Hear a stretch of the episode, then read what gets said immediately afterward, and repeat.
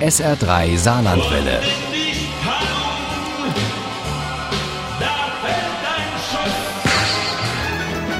Der Krimi-Tipp.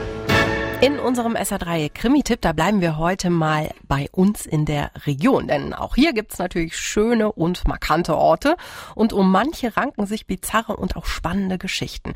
Geschrieben von Krimi-Autorinnen und Autoren aus dem Saarland und gesammelt für den Abschluss der Antilogie Saarland Krimiland 3. Uli Wagner hat für uns darin gestöbert. Schaurige Geschichten um schöne Schauplätze. Das bieten uns vier Autorinnen und zwei Autoren aus dem Saarland mit ihren Geschichten über Liebe Liebe, Eifersucht und Gier, die eigens für den Abschluss dieser Anthologie geschrieben wurden. Zuallererst begeben wir uns mit Martin Frohmann ins Köllertal, dorthin, wo die zu Nassauser Brücken den Witwensitz für Elisabeth von Lothringen bauen ließen, die Burg Bucherbach.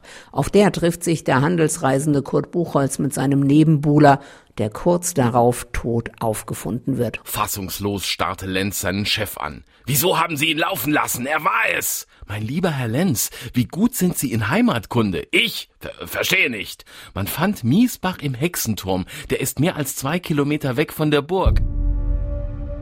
Um Bauernschleue der besonderen Art geht es in der Geschichte von Christine Lavens. Mitten im schönen Bauensemble an der Ludwigskirche in Saarbrücken gibt es immer öfter Gekeife in der Wohnung von Thekla und Christian, einem älteren und irgendwie ausgemusterten Orchestermusiker, der immer was parallel laufen hat. Auch Rosi, der reichen Nachbarin von schräg gegenüber, macht der schöne Augen. Wenn du aus dem Weg wärst, du elende, keifende Meckerziege, dann würde sie mir das Geld nachschmeißen. Darauf kannst du Gift nehmen. Auf dem und um den Littermond spielen viele Geschichten von Elke Schwab, auch die, in der Isabel, die wunderschöne und treue Tochter des alten Traugott, über ein Internetportal einen Partner sucht, weil sie ahnt, dass ihr Vater jedem potenziellen Freier einen Strich durch die Rechnung machen wird.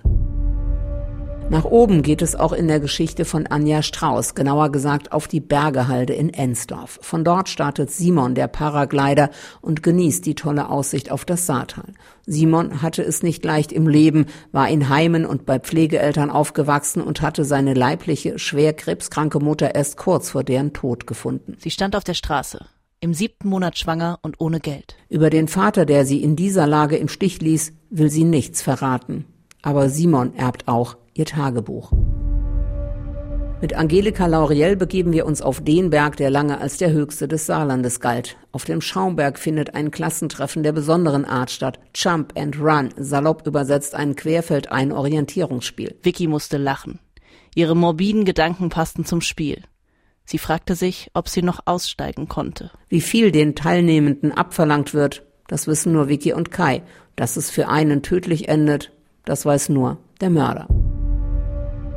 Der Abschluss dieser Anthologie Saarland Krimiland 3 findet dort statt, wo seit Jahrzehnten schon viele Erinnerungsfotos geschossen werden, an der Klöf. Dort will der skrupellose Baulöwe Bertrand Butrois eine neue Touristenattraktion hinstellen. Es ist auch schon ordentlich Schmiergeld geflossen, aber der Ortstermin läuft anders als geplant.